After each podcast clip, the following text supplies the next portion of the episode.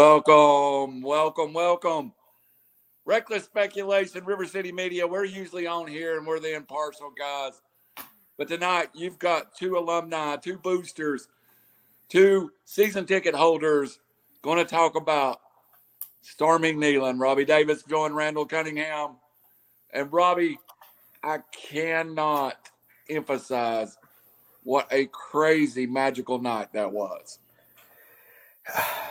It was the best sporting event, probably the best event I've ever been to. No, it was. I mean, I'm I'm thinking of um, you know different atmospheres. The Georgia Hail Mary, the Florida upset in 04. Um, my sports life doesn't go back near as far as you yours does. Um, but yet, I mean, that's the first time I've stormed the field and just from the from game day from the and this this was and especially us as Tennessee fans, Tennessee, you know, students and now fans taking a step back and from the very very top uh from the president to the chancellor to the AD to the coaches to the security to, and we'll get into more of that. It was a just everyone on the same page as far as if this happens, we were going to enjoy it and we're going to embrace it and make sure everyone's safe. Yeah, I've got a great story. Uh, we'll get into at the end of the game. Uh, you know, I am handicapped. Never made it. I have a uh, had a car wreck a few years ago and probably don't walk that great, and I can't I can't move like I used to. But um, I got a story of the police actually helping me onto the field at the end of the game. Yeah, so. tell, tell tell that story whenever you're ready. Uh, okay. Well, well, well I, do we want to talk about the build up, the game 1st let's, let's talk about the build up and the kick and everything. Then we'll talk about storming the field. First of all, uh, when you say I have been to a Super Bowl, I've been to a World Series, I've been to a national championship game.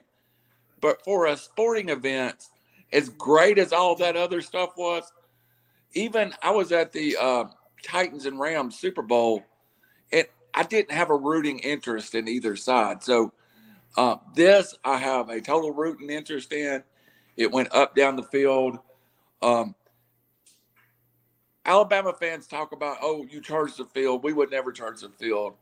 But to me, it was the biggest compliment in the world that we would charge the field after beating Alabama. We didn't charge a couple weeks ago after beating Florida, but it was a, there's something different about Alabama Tennessee that night, wasn't there, Robbie? In my heart, I mean, it felt different. Oh yeah, well, and I mean, I, told you before we came on stage. Look, I'm 38. Um, I went to school for a lot longer than most people, but this was the first Monday of my career that Tennessee's beat Alabama. Yeah. This was the first time since I was a student in 06 that we beat Alabama. It was it we were in the courthouse this morning. It's what everyone was talking about. Um, it was people. I mean, you saw it was on. I think Good Morning America or like this. This was this this this was different than just sport. This was a city, a fan base, and just an atmosphere, whether it be the orange and and look like you know you joke about a sea of orange. That's what it looked like. It looked like, and I hate to get corny uh, with the rising tide, but it looked like the uh, the tide rose of an orange sea as it came across over the grass in Neyland Stadium. It was it was amazing and a, a, a unique perspective to both get to see it happen and then get down there. Um, but yeah, the whole build up and um, it was it, it was perfect. It, it, it was the emotional ride of the last seven minutes added to the explosion that occurred. Not going to go through the whole game. Everybody's gone through the game, and I'm sure we will on reckless speculation. Wednesday night at nine o'clock here on River City Media. But you get to seven minutes to go in the game and you're tied. and Tennessee gives up the fumble six. And you would think the energy would come out of the building, but it didn't. And I think it took one completion till the crowd was back at 120 decibels. Yeah, it, it was, you know, I we tied. Uh, the game was tied. I went up to go to the bathroom get get a beer. That was the fourth quarter, I think. So I probably went up to the bathroom. I came down and I was like, "What in the heck happened? How, how are we behind now?"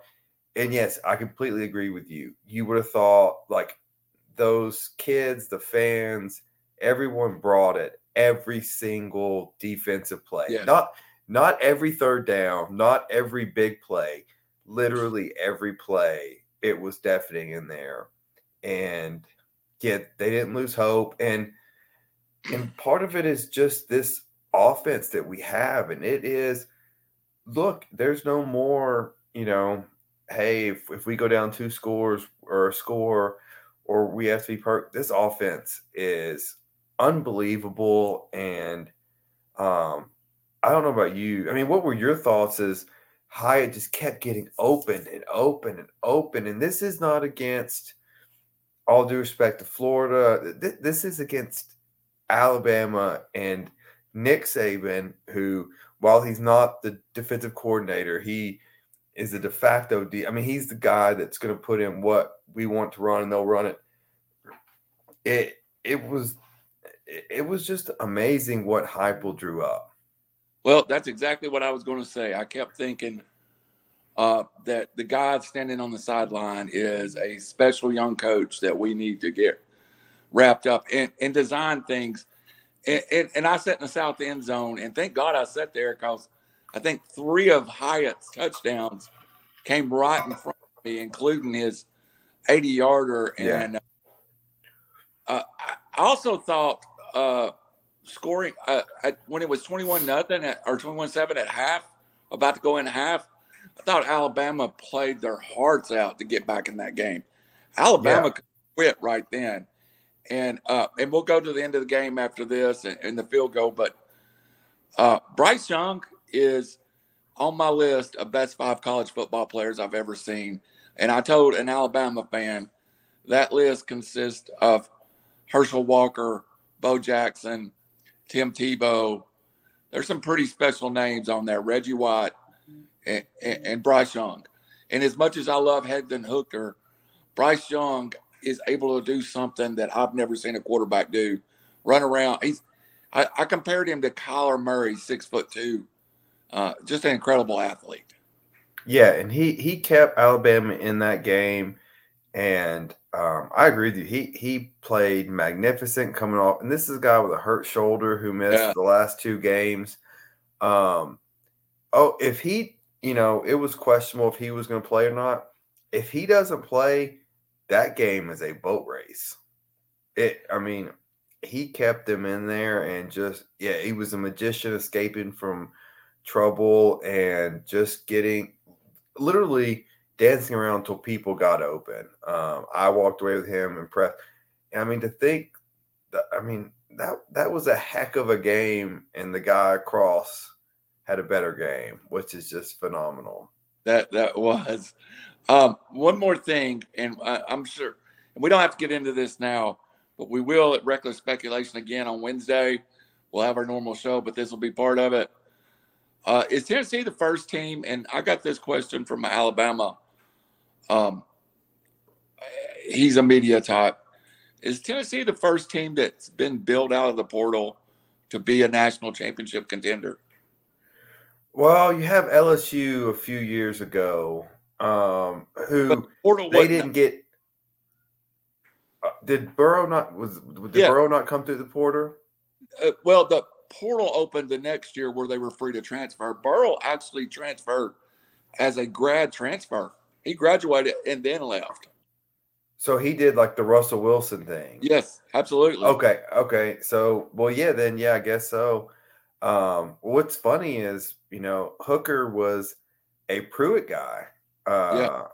And Heupel, you know, he brought in Milton, and then it just kind of worked. Um, that Hooker's won the day, and then look, look Hyatt Hooker. And look, we did this without Tillman.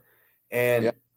when so like in this age of college football and with the rules and the speedy offenses and you know the substitution.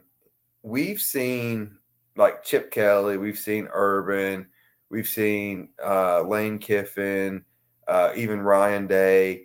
We've seen these coaches that can get people spread them out get them open in, in space. I'm not sure i've seen a coach design plays that get guys open in space, downfield, and, and just like some of them are, you know, great throws, and some of them are, oh my gosh, how is this guy still wide open? Like, it's it's amazing to watch Heupel's play calling and, and the motions and just getting people on the matchup he he exactly wants. And I don't know if Heupel invented something and if you ever, I know he's quite a controversial figure, but one of the best followers on TikTok is Jason Brown, former Independence from uh, Last Chance U. Uh, yeah, yeah, and he was talking about one of Hyatt's touchdowns today. He's like, "This is simple offense, guys, but they run it to perfection." And going through one of the play calls, he said, "I used this at Independence ten years ago, but they do it different." You know, so. Mm. All right, Rich. Well, Jackson. they they spread them out so far to the sidelines, and it's, yeah, it's unreal. Yeah. All right, Robbie. So um, we're going to wrap this up, everybody, for Monday Night Football. If you're staying with us, Rikers, Alabama gets the ball. Rikers drives the other end of the field. Alabama had some questionable clock management. Um, everybody blaming the refs, all that stuff. I, am not into. I, I, think there was equally some questionable calls on both sides. But I tell you, if I'm Alabama, I'm killing myself today because when they're in first down and 10 and the clock's running down, uh, Gibbs does not get a carry and they throw the football three straight times and leave that 15 seconds on the clock and try to kick the field goal. Robbie, I think I give Gibbs a touchdown.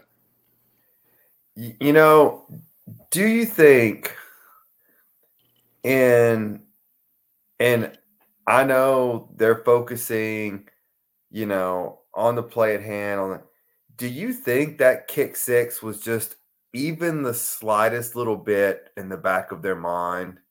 They did not want a long field goal to end the game, and because I agree with like that was like if you run it, you you get a, a long field goal or overtime but that was that was uncharacteristically bad clock management and you know, if you give that Tennessee team the ball with any time on the clock, it, one play can be broken. And so it was it was weird to throw it those three times and to throw I mean, I guess you like, like you said, you have one of the best player in college football. Maybe you, you say, "Hey, I'm riding my stud," but it kick. sure seemed like Gibbs give gives the ball, get get a little closer, and even if it's a longer field goal, then um, you take it. But once once he missed,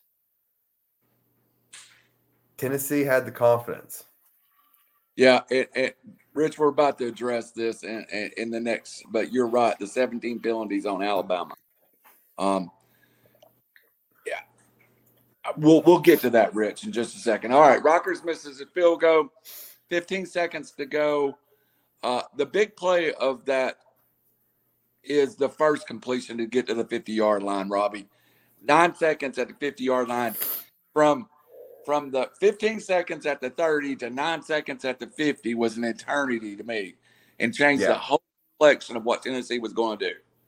Yeah, well, uh, for those that don't know, uh, we were actually sitting on opposite end zones. So I was yeah. sitting uh, behind the goalpost where Alabama missed the field goal Randall was sitting on the one where Tennessee made the field goal. And so just we both had really good views of as the kick went up, where it was headed. Uh, and we'll, we'll get to that later. But yes, once you get to the 50, then you're like, all right. Because then it gets to you have options there. You have, you can run up and then turn around and jump back into a cornerback, get a pass interference. We had a timeout left, so any the middle was open. Uh, and obviously, uh, in college, it stopped after the first down. So yeah, throw it past the sticks. You have three options. Uh, what you have, you have three options. None of them are terrible as long as it's on a pick six. Even if they intercept, it's overtime. If you get a PI, it's first down. You're kicking the field goal. If you get a first down, clock stops. You have a timeout, and they probably they with the home field they had probably time to clock it. They probably could have snapped it with a second left. Um, but but yeah, but I mean that was that puts you in position to at least attempt to win. And if you miss the pass, you have Joe Milton coming in like he did in the first half and Yeah. flip 150 yards and trying to get a Hail Mary, which they already they almost completed the Hail Mary to close the first half. So uh, we're we're we're we're there. Um, and I told Raj, our friend, a mutual friend and a member of Reckless Speculation, uh, a Virginia Tech transfer to a USC transfer, first down, two seconds to go, and a USC transfer comes in to kick the 42 yard field goal or the 40 yard field goal. It, I, to be honest with you, I think it was 40 because they said 40 is his number. And uh, I'm going to play you a clip, Robbie. This was from my perspective, everybody. In this clip, you can only have 30 second clips. If you want to see all the clip, go to River City Media or go to randall.cunningham dash five on uh, TikTok. Uh, I've got a couple of two minute clips uploaded, but um, I want to, I just want to paint the scene for you. And this, it's not, folks, this was done on a cell phone. It's not CBS quality, but definitely I want you to see this.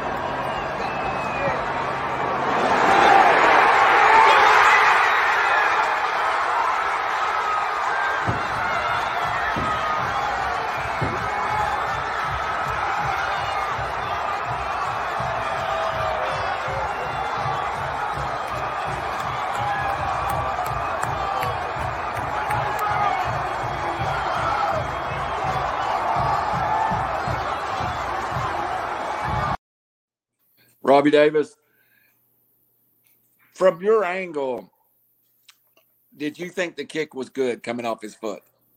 So yeah, so it didn't sound great. It didn't look great.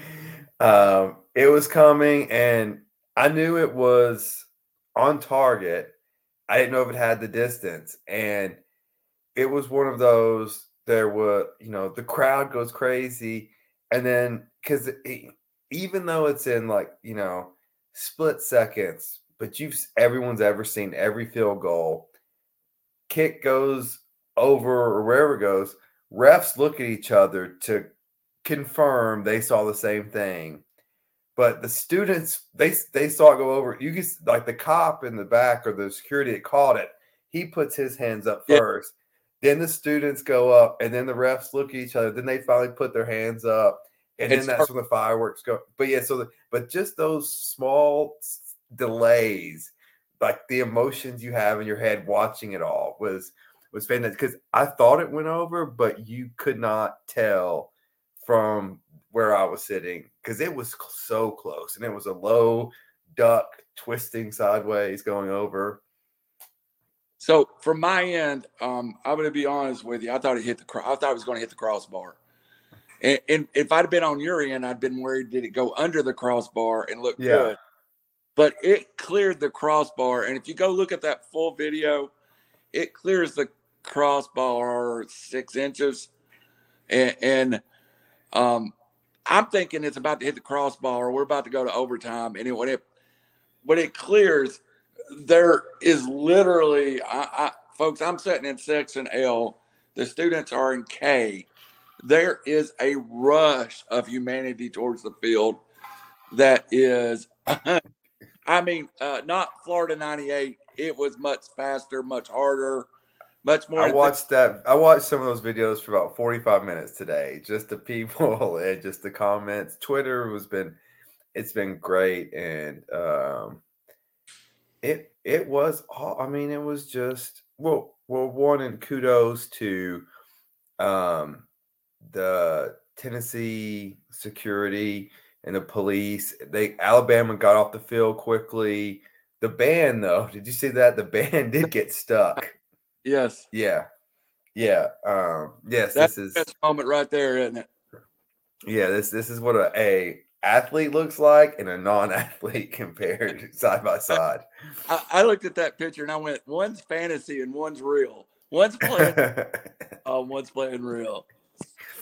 Uh yeah, he could have just put put my forehead, put his head on my forehead and let me try to punch him and I couldn't reach him.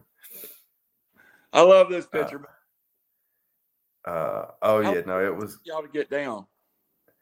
Oh man, you know what is literally I had the cigar in my pocket as soon as the field goal went in. Uh, flipped it, flipped it up, lit it, and then we were going down. I helped people light some cigars. I didn't bring a lighter in, and then um, it probably took I don't know, man. Time was so probably 10, 15 minutes to just get down, and then um, we the the first goalpost so the goalpost on your side had fallen and then we got on and then literally the time we made it to the end zone the the goalpost on our end was coming down um but yeah i mean it it's hard to you know we, we keep saying we keep we keep explaining it but then preface it with it that it's it's not accurate the words can't put it in, in into There's no words. You, you make a living with your language, and you, there's no words that you can get to describe it. Yeah. So here was my story at the end of the game. The kick's good. I wait um, about 60 seconds it's about a minute, and um, I'm 6'4", 330, and I've already said I'm I'm I'm I've got 66 screws in my back. My friend Andrew uh, Howard, who sits with me, uh, trained Brazilian jiu- jiu- jiu-jitsu fighter, looks at me and goes, "Let's go," and I go, "I'm going to be the only three-time charger of Neyland Stadium in history," and here I go. I got down to the field, man, and um, I saw a clip from President Randy Boyd where they were talking, asking him about the damage done. He said, "Doesn't matter." yeah when I got down there, my friend goes over, he grabs a couple of students and a, and goes, "He's 56, handicap. Get him down."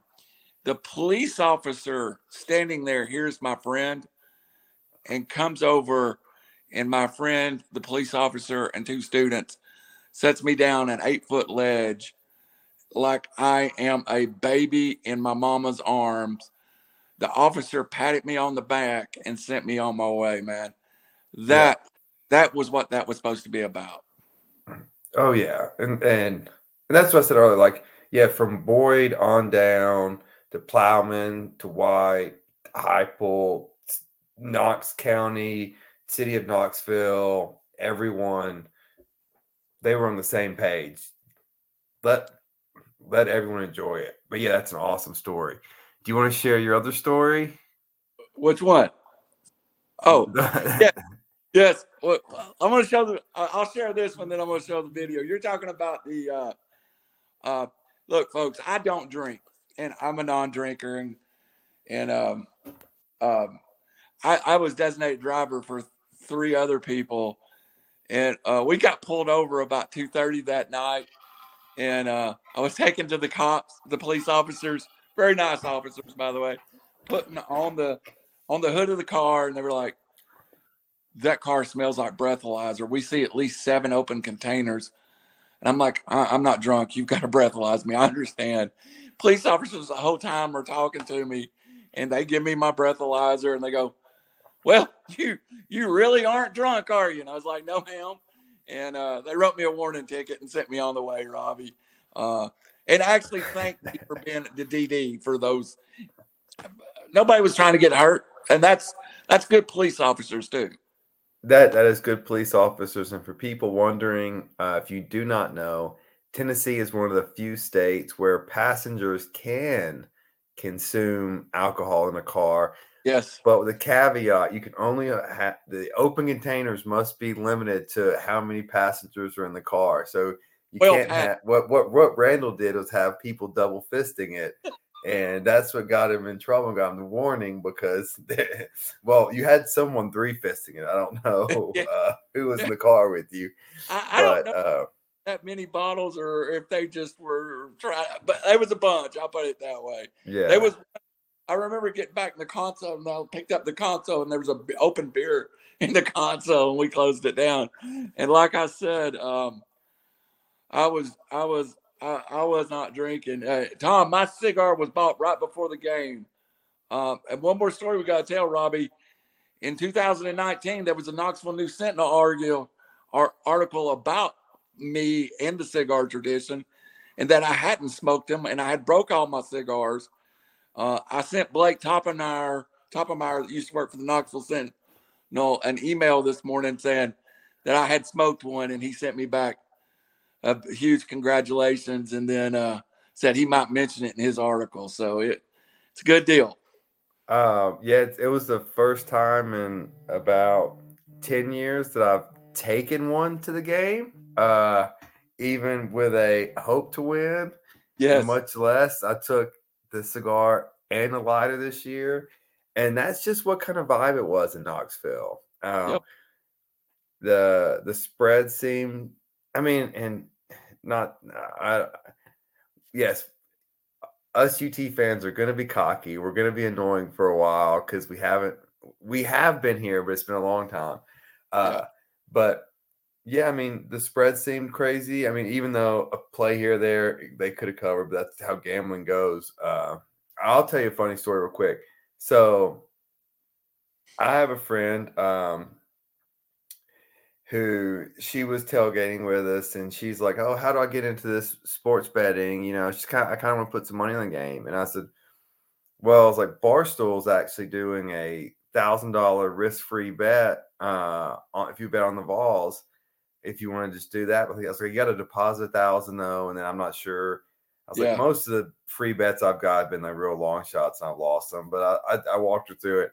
She got it. Um, ended up doing money line and uh hitting it for plus 270 i think so so yeah she she came out a really nice winner she uh bought me beers on sunday morning at copper cellar uh while i had brunch I did the I did the uh, DraftKings um, one game special, not where you go through and pick it, but they had one that Yeah. was Tennessee plus two and a half uh, in the first quarter, plus three and a half at halftime, uh, money line to win, plus over 29 points, and it hit. So uh, uh, I want to play one more video, and then we'll get some final thoughts. Uh, folks, we know the Monday Night Football is about to kick off, but we'll get you there. But here's the video after I've made it to the field, and the first of the good cops that I met, that police officers I met that night, and I do not mean that derogatory. These were some wonderful people had helped me onto the field. We go to the scene, and you're going to hear some foul language, and most of it's coming from me, so don't pay no attention.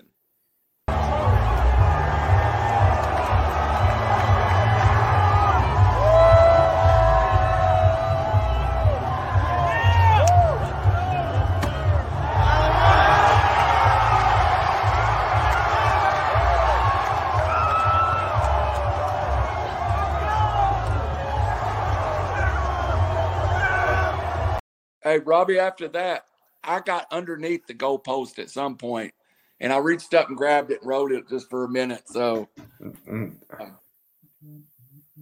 very don't- nice I don't know if it's the greatest win in Tennessee football history, but it's the best. It's the greatest win in the Randall Cunningham 30 years of season tickets. Um, and compliments to the Alabama folks again. Uh, we ended up tailgating with some Alabama folks before and after. Uh, the good Bama folks are like the good Tennessee folks. They're good people. yeah He has bad fans. We they do too. But the experience I had was great with the Alabama folks. Um, yeah, well, I mean, most of them that come to the games are you're good fans, um, especially away games. Uh, and with that ticket price um, to get in, it was hefty. And so, yeah, we we also had some Alabama fans that parked at our uh, parking lot, and um, we invited them into the apartment and and tailgated or after the game, and they, I mean, look, it's a whole different spectrum. They they win so much, Yeah. and they they know when they lose, it's a huge deal for the team that beats them. Um, Yeah. and so while and and these were younger kids, uh, kids now, say probably in their early twenties. Uh, yeah, they don't view Tennessee as a rivalry Yeah. yet, you know, Yeah. and ho- hopefully that yet is, is is a big thing. Um, and going back to wins and where this stands, um, look, there's no sugarcoating it. Tennessee has been burnt and burnt and burnt um, with hope and failure in the last decade and a half. Um, A mid-level think, mid-level bad football program. Yeah. A 60s football. Yeah, that's why I'm ranking us out of the 120. We were yeah, six and six program. yeah. I would. I just randomly. Not. I'm not important. I don't. I didn't have access to any of these guys, but I just saw the you know the recruits with their tags on, and um, just went up to a couple of them and were like, "Look at this! Like, how could you not want to come here?" And they just were like, "Yeah, it's amazing." And so, I think Heupel loves Knoxville, and you know we'll we'll probably get into this more later on different shows. Um, I think he I don't think he has NFL dreams, or at least not in the foreseeable future. So we may look at this, and this is getting back to where does this rank on Tennessee wins. This may be a turning point. Um, look, we've got another huge one in three weeks, um, but that's at Athens. This was a home game we needed to win and we won and the whole country was watching Yeah, Robbie. And right now, I, I don't know if you feel this way, but I feel like we're playing with house money. We're in Vegas and we hit we've hit eleven green uh, six times in a row, and we're going to keep playing it until it doesn't hit. And you know, um, I sent I sent a group text uh, to all of our friends that so Tennessee is projected to the BCS play. It's not BCS; it's the national playoffs. Uh, this team was unranked to start the year. Um, I don't know that anybody's ever went from unranked to the playoffs. The path is clear, and I think it's even if you lose at Georgia and you hold service with everybody else, and you're 11 and one, and Georgia and Alabama plays in the playoffs. That they're still pretty good, and and that's what the projection was. Is basically Tennessee would be the second team in from the SEC along with the SEC champion and um, Clemson and Ohio State. To think we are here 18 months ago, and, and, honestly, you and I had a a battle one day over text when I kept saying I think we're going to go to a bowl, and you were like, "This is a three win team into 21 season." yeah mm-hmm. So yeah i've i don't i don't I, I am wrong a lot i don't know if i've ever been so wrong about Heupel and what he's been able to do here. Um, this this is year one and a half, and they're ranked third, fourth. They're a playoff contender, and uh, um, yeah, I saw something and um, posted and shared shared with me. I can't remember who did it, but um, from like the Georgia message board saying do not sell your tickets to Tennessee fans. Like they're going to be coming down here in masses. Like there's going to they're going to bring fifty thousand people down here. Um, it can't be a Tennessee home game or it can't be a 70-30 split. You know, like they just won a championship. They're number one, and don't get complacent trying to pay for your playoff tickets selling to UT fans. And that's Yeah. ac- accurate. Yeah. And, and Robbie, I've heard different co- claims, and this is the last thing we'll go out with. I've heard different claims, and some people have said, no, it's not true. Some of the people around the campus have said it's true. But the fact that they're investigating that if there was a seismic event around the statement stadium because of the amount of noise and the people rushing the field, that lets you know exactly how intense that environment was. Yeah, yeah, and I think, uh, uh I mean, Oak Ridge, that they're the ones that monitor it, and that, that's what. Yeah, I mean, I think yeah, I've definitely heard the reporting that that it was registering as an earthquake. Um, you know, maybe you know, I think Baton Rouge maybe has gotten louder, but I can't imagine anything louder than that.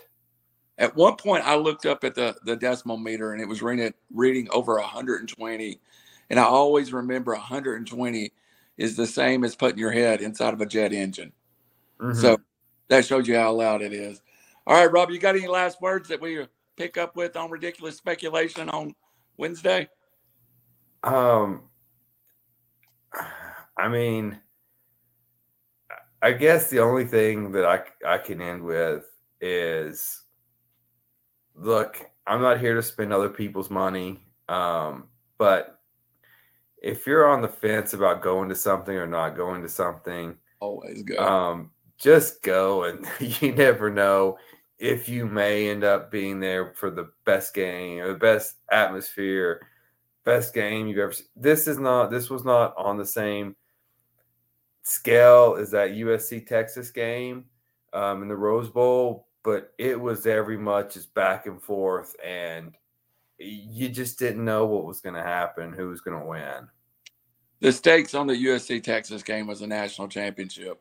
Yeah. And it's going to mean more but regionally, uh, uh, uh, not that any game would mean more than a national championship. But in Knoxville, Tennessee, to that 101,000 people, that mm-hmm. was life and death for 60 minutes. And I have been in Neyland Stadium since 1979. Uh, Oklahoma uh, in 16 previously was the loudest I ever heard it. Uh, this was beyond Oklahoma. Yeah. Yes, it, I was at that game too. This was this was different. Yeah, and it was constant, never ending, someone screaming. Uh, I'll end this on the stop. And we'll get the Monday Night Football. That stadium used to be 50 50. Vol fans, Crimson Tide fans. Uh, if you don't think it makes a difference to get out and support your team, how many uh, procedure penalties did Alabama have? if the Vol fans don't bring what they bring on Saturday night, I don't know if the outcome isn't different, Robbie. Um, a hundred percent. If this is played in Nashville, if this is played in Atlanta, if this was played in Tuscaloosa, um, all different outcomes. That's how important this crowd was, and um, you know, we talked about, you know, I talked like earlier, like, you know, our defense had weaknesses, but you don't understand how loud it was. And they couldn't communicate either. So Alabama offense couldn't communicate, Tennessee defense couldn't communicate. You could not hear the person beside you. Yeah, it was so loud that my friend was literally shoulder to shoulder trying to talk to him at one point, and he yeah. could not. Right. It, same, same here. Yeah it was unreal. And you know what? Uh, congratulations to Alabama. We're never going to have 19 national championships or whatever you've got. Or uh, Georgia, you're the defending national champion. Florida, you had the greatest run in your football history. All everybody, you all have your history. I love the University of Tennessee, and I don't care. This was special to me, and it's like 15 years of frustration came out in 60 minutes of football, Robbie. Yeah. And I mean, that's for a fan base, for even though, I mean, these players, you know, a lot of them don't remember the last time. And then, absolutely. Uh, it, yeah, it was just, you know, losing to anybody, especially a proud fan base that Tennessee has. And I mean, look, this isn't a football fan base. This is a all sports fan base. Basketball matters. Lady Vols football matters. Baseball matters. Softball matters. Like track and field. We get behind almost any sport as I don't say better, as well as any college uh, sporting fan base in the in the country. And um, yeah, to just get beaten and getting beaten by a rival, and you know, for those watching on the West Coast or in the Midwest, y'all don't understand how close um, these, these states are and how Especially. many people we interact with that are both Alabama, Georgia fans. Like um, Randall and I, we live probably, I don't know, 15, 20 minutes from the Alabama state line. Yeah. Um, yeah. And so a lot of, there's a lot of interaction between that people coming. So, I mean, it is a, while we live in Tennessee, we live very much in a tri-state area. And so, um, yeah, this, this area, this fan base in Knoxville the same way they're, you know, uh, near Tri Tri Cities, and so yeah, there's a lot of uh, just intermingling, and you see these people at work, and uh, it, it's it's a year round thing, and and to finally you know just have our day and uh, just win one. Yeah, literally, you could leave your house and be in Georgia within five minutes. Yes, and, and, from your house, you could. I think if you really wanted to go max speed, probably 15 minutes, and you're in Alabama.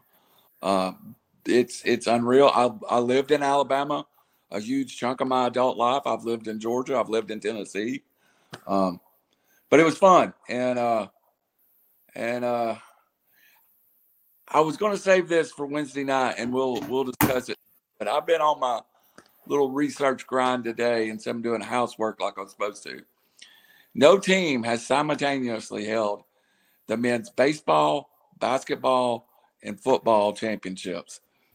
And Tennessee would be the first team to first university to ever accomplish that fact if the men's football team wins the SEC championship. So uh, it, it is oh, something. Oh, wow. History. So for Robbie Davis, for Randall Cunningham, check with us Wednesday night, nine o'clock, reckless speculation.